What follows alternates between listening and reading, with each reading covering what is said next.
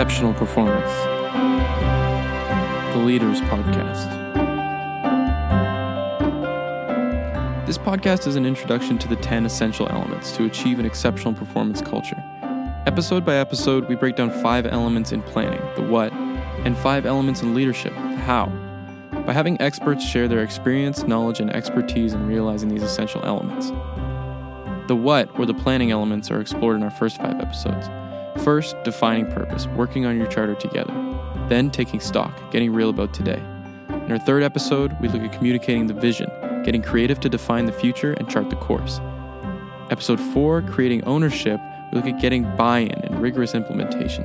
And finally, ensuring alignment, identifying roles, responsibilities, and KPIs. Today, I'm sitting down with Rob Sagan of the Productive Leadership Institute to get a deeper understanding and ask him some questions about element one defining purpose, working on your charter together. Rob, why don't you take the floor here and explain element one, defining purpose, a little more in depth?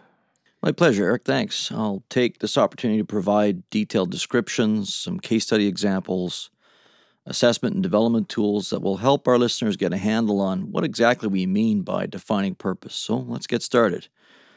Um, element one of what you've described as our planning piece, the what portion of exceptional performance, is what we call defining purpose. And we call it working on your charter together. And first of all, you might be thinking together. Well, what I mean is that it's it's a question of who should be in the room, and things have changed. And it used to be the purview of just executive management to sit around and talk about organizational purpose from time to time and do mission and vision statements. But things have changed.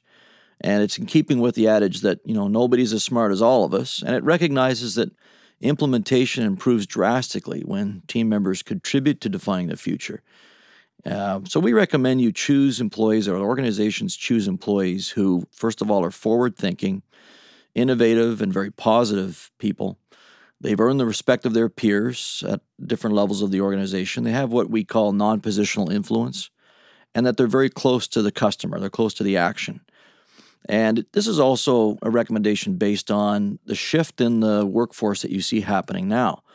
Um, in the good old days or bad old days, depending on your perspective, senior management made these pronouncements and decisions and really didn't include others in the organization. But now, as Gen X is dominating middle management and as Gen Y is now dominating the entry level positions, the generational mindset has shifted to much more of an interest in understanding the bigger picture here. Okay, so you have a cross section of people in the room defining purpose. What do those people do? Well, you know, and I love that expression from Henry Ford when we think about who's in the room. And I wanted to add one more thing. He had this quote where he said, You know, we're looking for a lot of people who have an infinite capacity to not know what can't be done. In other words, looking for people who think in terms of art of the possible. So you can also include folks that don't even wear a company badge, you know, category experts, trusted consultants, and resources. But in terms of process, to your question, um, one of the things that really helps everybody um, develop an inspiring charter and, and purpose statement for an organization is to look at who does the organization serve and where are we exchanging value in the marketplace? Now, the obvious folks that there any organization is exchanging value with is an end user or a customer. But we encourage our clients to look both internally and externally. Now, internally, anybody who's wearing a company badge. Externally is anybody who's not wearing a company badge that can have a significant impact on how the organization is viewed and valued by all stakeholders. So, let's take some examples. So, um, if you're serving, let's say, in the electronics industry, in the home electronics industry, there's not only the people who enjoy using those products in their homes, but it could be the dealers who represent those manufacturers at retail locations like Best Buy and uh, other uh, popular retailers. There also could be people who provide parts and components and service who are oftentimes external to the organization or internal, depending on who you're serving in that value chain. So that's the first start is to think about all the people in the value chain uh, in the process of business that the organization needs to make sure they're either in partnership effectively or that they're the external end user or customer. Um, the boss is off, often uh, an internal stakeholder or the board of directors. And uh, uh, we find a riveting concept is to ask the people who are coming up with purpose statement to then reflect on what they want their reputation to be with these stakeholders. Reputation is a very personal word, you know, it's like street cred. And we say to the groups typically when we're facilitating a discussion, what would you want your reputation to be two years from now if, let's say, you hired our team to go out and spend spend time with your stakeholders and ask them what they think of you as a department, a team, an organization, and what are the sorts of words you want to hear coming back? Yeah, I like that reputation concept. It makes it personal. Yeah, it also forces to the surface what are the common values of the planning team members and the people they're trying to serve.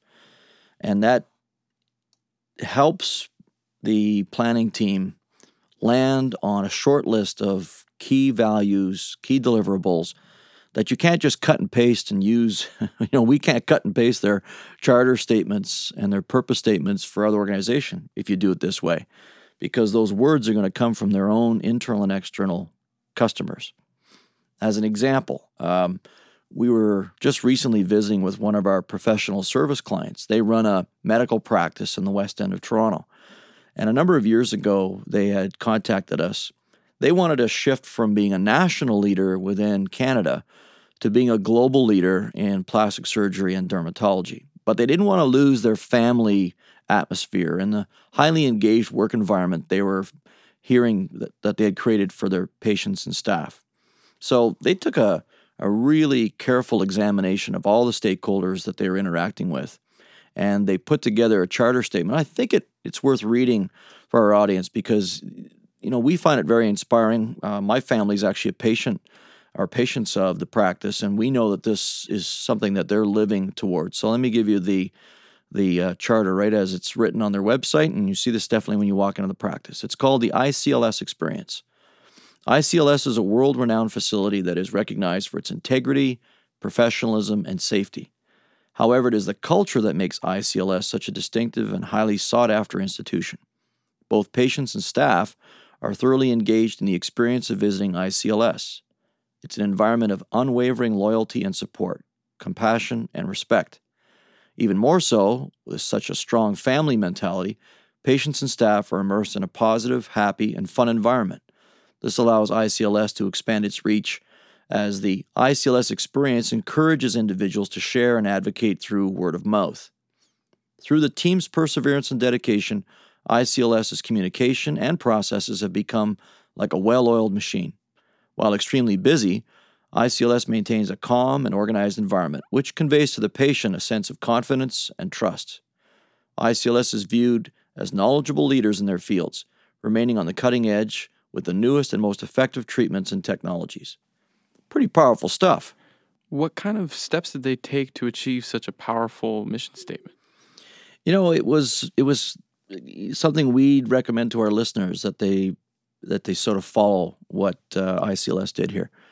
First thing they did, of course, is assemble the right folks. They chose some staff members that they wanted to see in future leadership roles, people who, again, were very close to their customer, as they call them, clients or patients. They chose the right people because they're also very progressive, positive, very engaged, you know, staff members.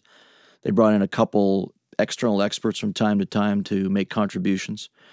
And at the very sort of first mini step, they brought everybody together. I came in, we spent a little bit of time in their in their staff room and we just gave everybody who was going to be involved in the forward planning process visibility to the larger piece here that this was part of building the next chapter in the state of their organization. And they wanted everybody who was being invited to participate to come prepared. So they made a quick list of the stakeholders they thought were important to their practice, and they assigned some duties and responsibilities across the participants to go out and do a little homework, um, check on the recent staff surveys and the, rec- the recent uh, patient surveys, spend some time with patient families, talk to other employees, and uh, do a bit of a deep dive. And then we got them back together. It was a very powerful session because the honesty you could see in the way that they had gotten a lot of good feedback from a number of stakeholders. We call it our red ink exercise. We we help them think about their desired culture and the values that they want to represent. We get them to paint the picture of the ideal, and then we ask them, you know, what my colleague calls a dirty question. So, if we went to your stakeholders today and interviewed them, what would we hear? And they came back because they'd done their homework and they identified a lot of red ink. In other words, a lot of gaps between ideally what they wanted their stakeholders to say about them and where they were today. And yet, despite that, they were still a well-run practice. But boy, I'll tell you, it's it's it's just like you you know you see in, in commonly in business and other walks of life. It's the good organizations that are that are really hungry oftentimes to get better, not the poorly run organizations. So I would have already considered them a very good practice. And like I said before, I mean, my family drives an hour and 15 minutes to cross traffic in a big city like Toronto to, to have our needs looked after by them as patients. And, uh, uh, but this, this exercise gave them a really good starting point to not only see what they wanted to become and create this charter, but to start to identify the biggest gaps. What were some common themes that came out of that discussion? Well, what was really impressive was uh, we you know we kept track of some of the key words that they were hearing back from you know the key stakeholders, and then we asked them to identify the one or two phrases that they each would be most um, impressed to hear if we went out and did some research a year or two later. And then we captured them, and they came to very quick quick agreement. You know, they came up with a list of loyal and supportive, that the practice had integrity, that the practice was knowledgeable, professional, compassionate, that it was a well oiled machine, that it was progressive, that it kept that family culture that its employees talked so much about, that it was a safe environment, calm, happy and fun, and respectful. And then that's how they got to that charter that I read a few minutes ago. And again, you can't really cut and paste all of these elements into any other organization. It really just fits their circumstances and their stakeholders. But the buy in was probably the most powerful concept at all you could really feel the energy in the room as an external facilitator. Well, it must have been fun. You know, it was fun. And, you know, the best part of all was uh, one of my partners and I were just back in to visit with them again after, I would say, about 18 months of them following the entire exceptional performance process that we're going to be talking about on this podcast series. And they really, you know, um, were compliant. they're like a, they're like a good patient. They know about patient compliance, but they were like our patient in this case and they followed the process to a T and really took it seriously and had some fun with it. Well, we just went back and visited with them less than a month ago. And my colleague, who's been in this business for over 30 years, said he has never been in a higher performance environment in his career. And he's been dealing with Fortune 500 companies all over the world. And he said, It reminds me of that story of the Seattle fish market, you know, that famous story. I said, Yeah, you go in there and you just can't help it, right? It's palpable how much of that environment is so positive for everybody. You can see it on the faces of the patients, the staff, the physicians, the vendors who come in. I mean, you walk through the threshold of that office, and it really feel, feels like you're entering another dimension. It's it's it's amazing, and boy, that was a real compliment from him. And uh, he's a really well-known author, published, and it was a remarkable compliment. Well, thanks, Rob. I appreciate you uh, taking the time to break things down so thoroughly. My pleasure, Eric. Thanks for having me. That's it for episode one of the Exceptional Performance Podcast. On behalf of myself, Rob, and the team working to bring you this show, thank you, and be sure to subscribe to catch our next episode, Taking Stock Getting Real About Today.